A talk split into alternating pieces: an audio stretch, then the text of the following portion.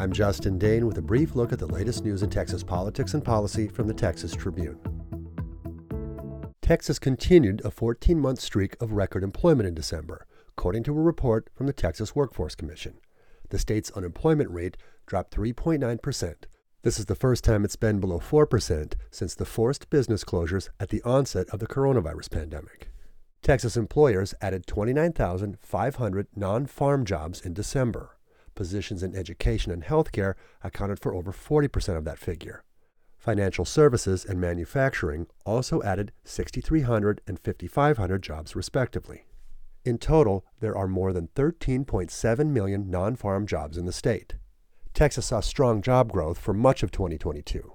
According to a report from the Bureau of Labor Statistics, from November 2021 to November 2022, Texas saw the country's second highest increase in total non farm payroll employment with nearly 660,000 jobs, a 5.1% bump. California led the country with 675,000 added positions. Governor Greg Abbott said this week that he would sign a proposed bill banning citizens and foreign entities from four countries from buying land in Texas filed in November by Brenham Republican State Senator Lois Kolkhorst, Senate Bill 147 would ban citizens, governments, and entities from China, Iran, North Korea, and Russia from purchasing land here, part of what she and other Republicans have said will help stem foreign influence in Texas. The bill would also prohibit the purchase or acquisition of property by a governmental entity of those four countries, by a company headquartered in those four countries, or by a company directly or indirectly controlled by a government of the four countries.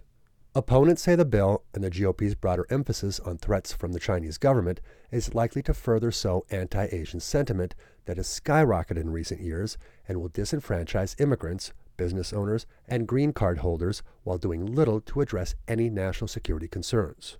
The Houston chapter of the Council of American Islamic Relations said if signed into law, the bill would make anti Asian hate state policy.